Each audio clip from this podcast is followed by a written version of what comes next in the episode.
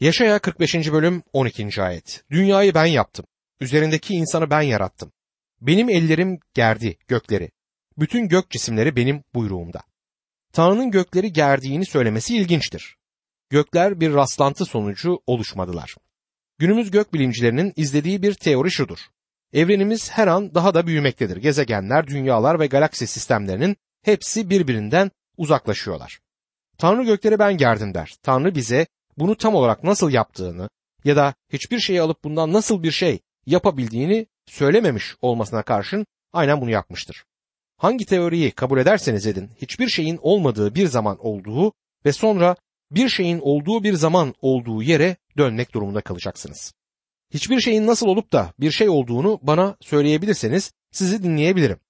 Bunu yanıtlayabilene dek istediğiniz kadar kurbağa yavrularından ve maymunlardan söz edin beni ilgilendirmiyor ve ben sadece orada oturup size gülümserim. Ben bir şüpheciyim, size inanmıyorum. Sadece Tanrı mantıklı bir yanıta sahiptir.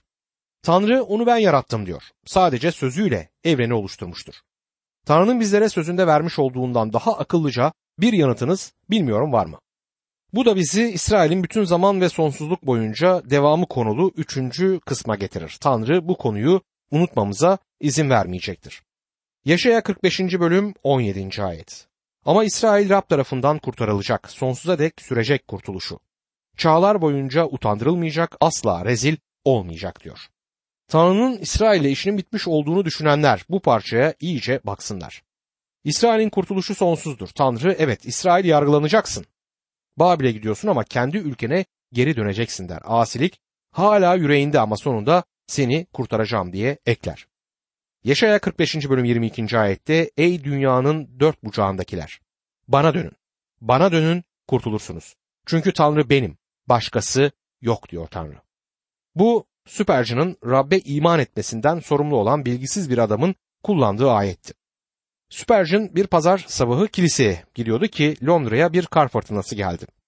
Kendi kilisesine gidemeyeceği için yolun üzerinde küçük bir kiliseye gitti.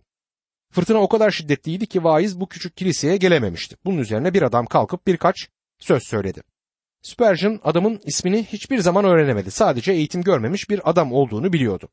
Adam metin olarak Yaşaya 45. bölüm 22. ayeti seçmişti ve şimşekteki eksikliğini gök gürültüsüyle gideriyordu. Bu ayet bana dönün kurtulursunuz dedi. Ayet hakkında konuşmaya başladı. Tanrı ona dönmemizi ve kurtulmamızı söyler. Artık söyleyecek şeyi kalmamıştı. Ayet hakkında söyleyebileceği her şeyi bitirdi. Bundan ötürü gök gürültüsü bölümüne geçti ve kürsüyü yumruklayarak Ey dünyanın dört bucağındakiler Tanrı'ya bakın ve kurtulun diye bağırmaya başladı. Cemaatin arkalarına doğru baktı ve orada yüzünde çok acınacak bir ifadeyle oturan Süperjin'i gördü. Adam Süperjin'e bakarak sen İsa'ya bak ve kurtulacaksın dedi. Süperjin çok zeki bir adamdı ama bu bilgisiz adamın önerdiği şeyi yaptı. İsa'ya baktı ve kurtuldu.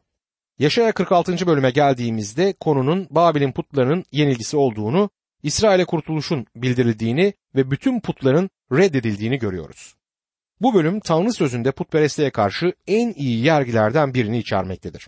Özellikle Babil'in putlarının yenilgisini bildirerek başlar. Babil henüz bir dünya gücü olarak öne çıkmamış olduğundan ve İsrail'in düşmanlarından biri olmadığından bu garip görünür. Yine de Babil bütün putperestliğin kaynağıydı ve peygamberlerin Babil'in putlarının yenilgisini bildirdikten sonra putperestleri suçlayarak İsrail'e gerçek Tanrı'ya sırtlarını dönmemelerini söylemesi uygundu. Putlara karşı burada bir yargı bildirisi bulunur. Yaşaya 46. bölüm 1. ayet. İlah Bel diz çökmüş, ilah Nebo sinmiş. Putları hayvanlara, öküzlere yüklenmiş gidiyor. Taşınan bu nesneleriniz ağırlık, yorgun hayvana yük oldu diyor. Bel ve Nebo Babil'in putlarıdır. Bel, Baal'ın kısa biçimidir ve şeytanın isimlerinden biri olan Beelzebub'un birinci kısmında bulunur. Nebo konuşmacı ya da peygamber anlamına gelir. Elçi Paulus'la Barnaba Listra'ya gittiklerinde halk Barnaba'nın Bel ya da Jüpiter ve konuşmayı yapanın da Paulus olduğundan Paulus'un da Nebo ya da Merkür'i olduğunu düşünmüşlerdi. O zamanların putperestliğinin ardında şeytansal bir tapınma vardı ki günümüz çağdaş toplumunda da popüler bir durum haline gelmektedir bu. Tanrı sözü savaşımızın ruhsal savaş olduğu hakkında bizleri tekrar ve tekrar uyarmaktadır. Tanrı taşınması zor olan bir putun yardım edemeyişini kendi sevgisi ve kuvvetiyle şimdi kıyaslayacak. Yaşaya 46. bölüm 3. ayet. Ey Yakup soyu, İsrail'in sağ kalanları, doğdunuz doğalı yüklendiğim, rahminden çıktığınız çıkalı taşıdığım sizler, dinleyin beni diyor. Tanrı İsrail ben sizleri bir kadının rahminde bir çocuk taşıdığı gibi taşıdım der.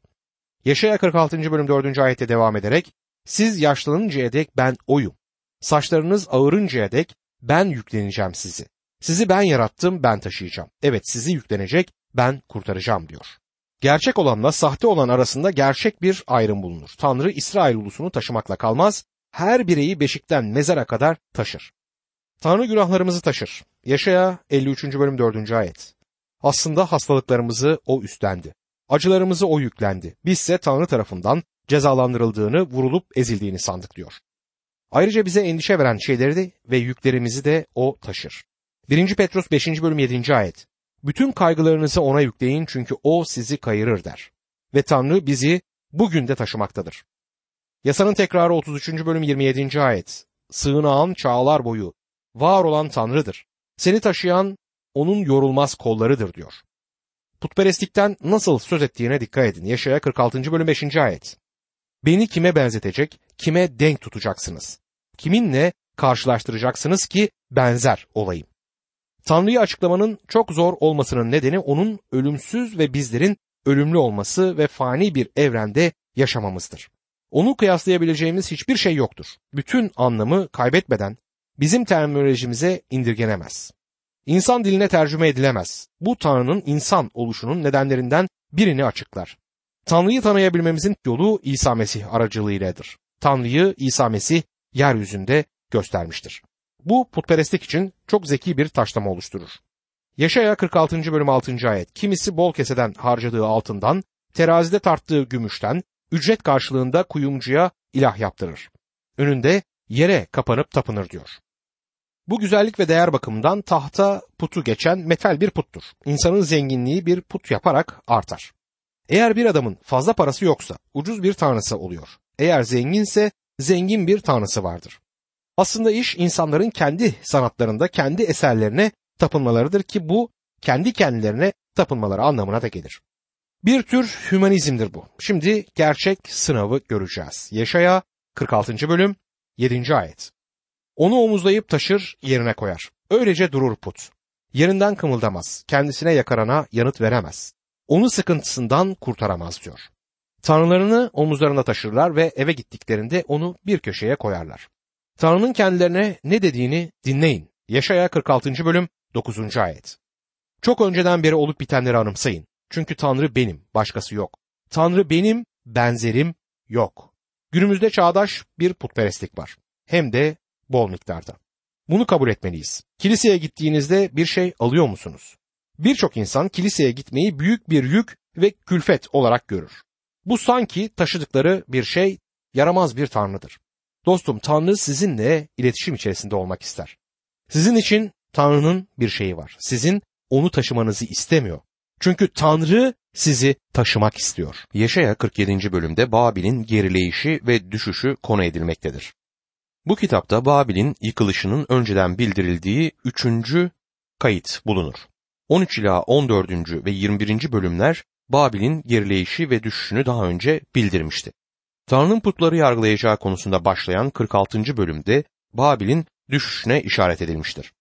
Bu sırada Babil çok küçük ve önemsiz bir krallık olduğundan bu konuya ayrılan zaman gerçekten şaşırtır. Bir dünya gücü olabilmeden önce en az bir yüzyıl geçmesi gerekiyordu. Babil Kulesi zamanından beri vardı ve dinsel bakımdan dünyayı etkileyen bir yerdi. Eski antlaşmadaki peygamberlik kitapları boyunca sarhoşluk ve putperestlik hakkında pek çok şey söylenmiştir. Bunlar herhangi bir ulusun düşüşüne neden olacak iki noktadır. Geçmiş ya da geleceğin Babil ile hiçbir ilişkisi olmayan günümüzde yaşayan bizler için burada ruhsal anlamlar bulunur. Geçmişteki Babil yargının kalıntı ve yıkıntılarının altında yatmaktadır. Yüceliği yüzyılların birikmiş tozuyla azalmıştır. Günümüzde Birleşmiş Milletler'de bu Babil yatkınlığını görebiliyoruz. Babil, dünya için politik gücün bir araya geldiği yerdir. Ve sonunda inatçı kral Mesih karşıtının yönetimi altında bu gerçekleşecektir. Ticari birleşmenin Avrupa'daki uluslar arasındaki ekonomik engellerin kaldırılmasıyla gerçekleştiğini görüyoruz. Dinsel birleşmeyi hem Katoliklerde ve hem de Dünya Kiliseler Konseyi'nde görüyoruz. Bunların hepsinin Antik Babil'de önceden tasarlanmış olduğunu şimdi birlikte göreceğiz. İlk olarak Babil'in gerilemesine bakalım. Yeşaya 47. bölüm 1. ayette Ey Babil, erden kız, in aşağı toprağa otur. Ey kildani kızı, tahtın yok artık yere otur. Bundan böyle nazik, narin demeyecekler diyor. Aşağı in tıpkı bir köpeği itaat etmeye çağırdığımız gibi Tanrı'nın Babil'e verdiği emirdir. Tıpkı otur Babil der gibidir. Alçaltılma vakti geldiğinde Tanrı büyük dünya gücü Babil'le böyle konuşacaktır. Tanrı in aşağı Babil, in aşağı diyecektir. Rab İsa Celile denizindeki fırtınayı da böyle azarlamıştı. Rab dalgalara ve rüzgara hitap ettiğinde sakin ol dedi. Tıpkı bir köpeği sakinleştirir gibi. Yaşaya'da da bu aynı düşünce bulunmaktadır. Babil'e bakire denmektedir çünkü henüz bir düşman tarafından ele geçirilmemiştir. Babil'in Nemrut'a, Yaratılış 10. bölüm ve Babil Kulesi'ne Yaratılış 11. bölümde dayanan antik bir tarihi olmasına karşın daha yeni güç kazandığını görüyoruz. Vadideki bütün yapılar Babil Kulesi'ni çağrıştırır biçimde yapılmıştı. Babil'in büyük bir şekilde alçaltılacağı şimdi bildirilir. Yaşaya 47. bölüm 2. ayette bir çift değirmen taşı al da un öğüt. Çıkar peçeni kaldır eteğini. Baldırını aç, ırmaklardan geç diyor. Babil'in sonunda tabi tutulduğu büyük alçaltılma tanımlanmaktadır. Babil, İsrail ulusuna kötü davranmıştı ve şimdi kendisinin alçalacağı zaman gelmişti. Günümüzde çıplaklık popüler bir şey. Erkekler bu konuyla bir çocuğun yeni bir oyuncakla oynadığı gibi oynuyorlar ama bu durum insanları alçaltan bir olaydır. Tanrı'nın insanları giydirmesi bir rastlantı değil. Çıplak dolaşmak isteyen birinin gerçek bir takıntısı vardır. Babil için çıplaklık onun alçaltılmasının bir kısmını oluşturmaktaydı. Yaşaya 47. bölüm 3. ayette çıplaklığın sergilenecek, mahrem yerlerin görünecek. Öc alacağım kimseyi esirgemeyeceğim diyor Tanrı. İsrail'in Babil'e teslim edildiğinde şimdi biraz sonra göreceğiz. Burada Tanrı'nın İsrail'i Babil'in ellerine teslim ettiği görülmektedir. Yaşaya 47. bölüm 6. ayet. Halkıma öfkelenmiş, mirasım olduğu halde onu bayağılaştırıp eline teslim etmiştim. Ama sen onlara acımadın. Yaşlılara bile çok ağır bir boyunduruk yükledin diyor. Tanrı, Babil'in kendi halkını alabilmesinin nedeninin Babil'in o kadar üstün oluşunun değil, kendisinin buna izin vermesi olduğunu onlara bildirir. Kendilerini çok güçlü hissediyorlardı ve İsrail'i devirdiklerinden ötürü kendileriyle övünmekteydiler. Hatalıydılar. Tanrı halkını Babil'in eline teslim etmişti. Çünkü onlar kendisine karşı günah işlemişlerdi. Tanrı kendi halkını yargılamaktaydı. Habakuk'ta yer alan kısa peygamberliğin mesajı da budur. Yaşaya 47. bölüm 7. ayette sonsuza dek kraliçe olacağım diye düşünüyordun. Bunları aklına getirmedin. Sonuçlarını düşünmedin diyor. Tanrı'nın kendi halkını yargılaması Babil'i aldatmıştı. Tanrı'nın halkını kendi gücü ve kuvvetleriyle aldıklarını düşünüyorlardı. Yaşaya 47. bölüm 8. ayette ey şimdi güvenlikte yaşayan zevk düşkünü. İçinden kraliçe benim başkası yok. Hiç dul kalmayacak. Evlat acısı görmeyeceğim diyorsun. Dinle şimdi diyor. Babil kibirli, gururlu ve dikkatsizdi. Korkutucu bir düşüşün geleceğine inanmamaktaydı. Babil kralının Nebukadnezer büyük ve görkemli Babil şehrine bakıp bu benim bina ettiğim büyük Babil'dir demişti. Tanrı'yı övmediğini dikkatinizi çekmek isterim. Tanrı onu bir öküz gibi ot yemek üzere kırlara yollamıştı. Bir tür hafıza kaybına uğradığı açık. Herhalde günümüz psikiyatristleri bunu isteri şeklinde tanımlayacaklardır. Uzun bir süre kim olduğunu bilmeden ve bir hayvan gibi yaşadı. Bu Tanrı'nın ona verdiği yargıydı. Babil'in yıkımı hakkındaki ayrıntıları da Yaşaya 47. bölümde görüyoruz. 47. bölüm 10. ayette. Kötülüğüne güvendin, beni gören yok diye düşündün. Bilgin ve bilgeliğin seni saptırdı. İçinden kraliçe benim, başkası yok diyordun, diyor. Bir ulus ya da bir insan için her zaman gururlanıp kendi başına bir şeyleri halledebileceğini düşünme tehlikesi bulunur.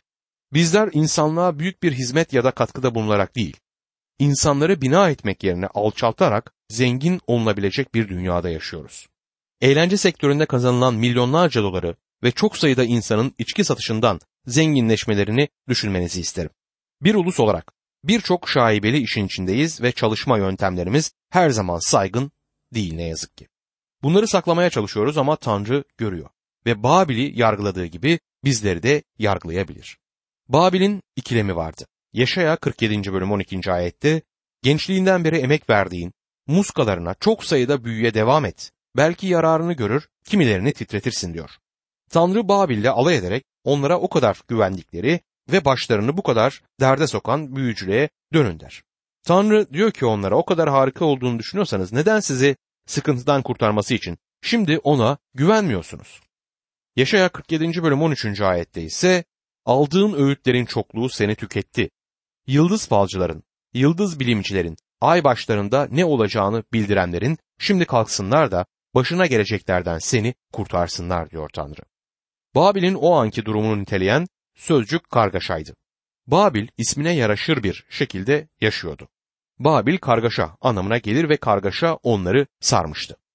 O büyük şehir, büyük ekonomik gücüne ve ürünlerinin çokluğuna güvenmekteydi ama o ulusa bir şey olmuştu ve içten içe ölmekteydi. Bizler için de böyle bir tehlike var. Ekonomik gücüne güvenen bir ülkede yaşamak. Ama sorunumuz bu güce bakarken Tanrı'yı görmezlikten gelişimizdir. Sorunumuz ahlaksaldır. Ulus olarak diri ve gerçek Tanrı'yı aramalıyız. İlk bakışta bizimle bir ilgisi yokmuş gibi görünen antik Babil şehrinin bize de mesajı bulunmaktadır. Babil'in yıkıntılarındaki taşlar bizlere bir uyarı niteliğindedir. Yaşaya 48. bölümde Tanrı İsrail'i atmadığını ve İsrail'i kurtaracağının işaretlerini bize verir. Bu son üç bölümün hepsi de kötüler için huzur yoktur sözüyle biter. Mesih huzur getirir ama onu reddedenler hiçbir zaman huzur nedir bilmeyecek. Putlara dönmek Mesih'e sırt çevirmektir. Gördüğümüz gibi bu bölüm putperestliği red konusunu vurgular. Putperestlik Babil'e götüren yoldur. Tanrı bu kitapta Golgota'ya giden yalnız yolda ilerlemektedir. Yakup evine son çağrı Yaşaya 48. bölümde görülür. Yaşaya 48. bölüm 1. ayet. Dinle ey Yakup soyu. İsrail adıyla anılan, Yahuda soyundan gelen Rabbin adıyla ant içen sizler. İsrail'in tanrısına yakarır ama bunu doğrulukla, içtenlikle yapmazsınız diyor. Yahuda ve İsrail'in farklı olduğunu söyleyenler var. Tanrı bu ayette bu düşünceyi yalanlamaktadır. Tanrı'nın kendilerine vermiş olduğu ismi değiştirmeye çalışmayın. Burada bütün İsrail evine Tanrı hitap eder ve onlara İbrahim, İshak ve Yakup'tan gelen seçilmiş soy olarak işaret eder. O zamanki ve günümüzdeki Rabbe sırtlarını dönmüş olan ulus, Tanrı'ya dönmek için olan bu son uyarıya kulak vermelidir. İsrail'in tanrısından onu tanıyorlarmış gibi söz etmekteler. Aslında onu ne tanıyorlar ne de ona hizmet ediyorlar. Hiçbir gücü olmayan bir dinleri var. Sorunlarının çözümünü Amerika'ya, Avrupa'ya, Rusya'ya ya da Arap ülkelerine dönerek bulamayacaklar. Yardım Tanrı'ya döndüklerinde gelecektir. Onlar için çözüm buydu ve bizler için de çözüm budur. Yaşaya 48. bölüm 2. ayet kutsal kentli olduğunuzu, İsrail'in tanrısına dayandığınızı ileri sürersiniz. Onun adı her şeye egemen Rab'dir. Tanrı'nın çocukları olmakla övünüyorlar ama bu sadece bir isimdir. Aslında Tanrı'ya yabancılar diyor bu ayet. Yaşaya 48. bölüm 4. ayette ise inatçı olduğunuzu, tunç alınlı, demir boyunlu olduğunuzu bildiğim için diyor Tanrı başlangıçtan beri Tanrı İsrail'i Mısır'dan çıkarttığında onların dik başlı bir halk olduğunu biliyordu. Dostum Tanrı onları onlar diğer uluslardan daha üstün oldukları için seçmedi. Bizleri de biz üstün olduğumuzdan ötürü seçmemiştir. Tanrı onları ve bizi kendi lütfundan ötürü ve bizim büyük ihtiyacımızı görmüş olduğundan ötürü seçmiştir. Tanrı'nın bir avuç sadık kişiyi özlemle çağırması var şimdi. Tanrı neredeyse halkına yalvarır. Yaşaya 48. bölüm 12. ayette Ey Yakup soyu çağırdığım İsrail beni dinle ben oyum İlk benim son da benim diyor. Tanrı'nın artık ulusa bir bütün olarak hitap etmek yerine sözünü sadece çağırdığım olarak nitelediği bir avuç sadık kişiye vermekte olduğu burada görülmektedir. Yaşaya 48. bölüm 15. ayette ben evet ben söyledim. Onu ben çağırdım, onu getirdim. Görevini başaracak diyor. Bu Tanrı'nın kalbinin özlemidir. Yaşaya 48. bölüm 16. ayette yaklaşın bana, dinleyin söyleyeceklerimi. Başlangıçtan beri açıkça konuştum. O zamandan bu yana oradayım. Egemen Rab şimdi beni ve ruhunu gönderiyor diyor. Tanrı'nın mesajcısı olan Yaşaya'dır. Onlara yalvarır ve onlara yalvarırken Rab İsa Mesih'i duyabiliriz. Delis çok doğru olarak peygamber daha önce kendisi için konuşmadığından diğer yandan bu sözcükler bir sonraki bölümde kendisinin İsrail'i kurtaracak ve ulusların ışığı olan kişi olarak tanıtan Yahve'nin hizmetkarlarından geldiğinden bu kişinin Rab İsa Mesih'ten başkası olamayacağını söyler. Tanrı İsrail ulusunu hiçbir zaman vaatlerinin doluluğunda bereketleyememişti. Ve sizlerle ben de hiçbir zaman Tanrı'nın bizi bereketlemeyi istediği kadar bereketlenmedik. Bu kimin hatasıdır? Tanrı'nın hatası mı? Hayır. İsrail'in hatası sizlerin ve benim hatamdır. Yaşaya 48. bölüm 19. ayette soyunuz kum gibi, torunlarınız kum taneleri gibi olurdu. Adları ne unutulur ne de huzurumda yok olurdu diyor. Sonra bu bölümü Yaşayan'ın bu son ana kısmının 3 bölümünün bittiği şekilde sona erdirir. Yaşaya 48. bölüm 22. ayet. Kötülere esenlik yoktur diyor Rab. Bu Tanrı'nın hizmetkarlarının, putperestlerin bütün putlarının üzerine konulduğu ciddi bir kutsamadır. Sadece o esenlik verebilir. Birisi Tanrı'dan uzaksa, günah içinde yaşıyorsa, bugün dünyada esenlik bulamayacak. Tanrı'dan uzak olan kimsenin esenlik bulmadığını söyleyen birkaç bin yıllık kayıtlı tarihe sahibiz.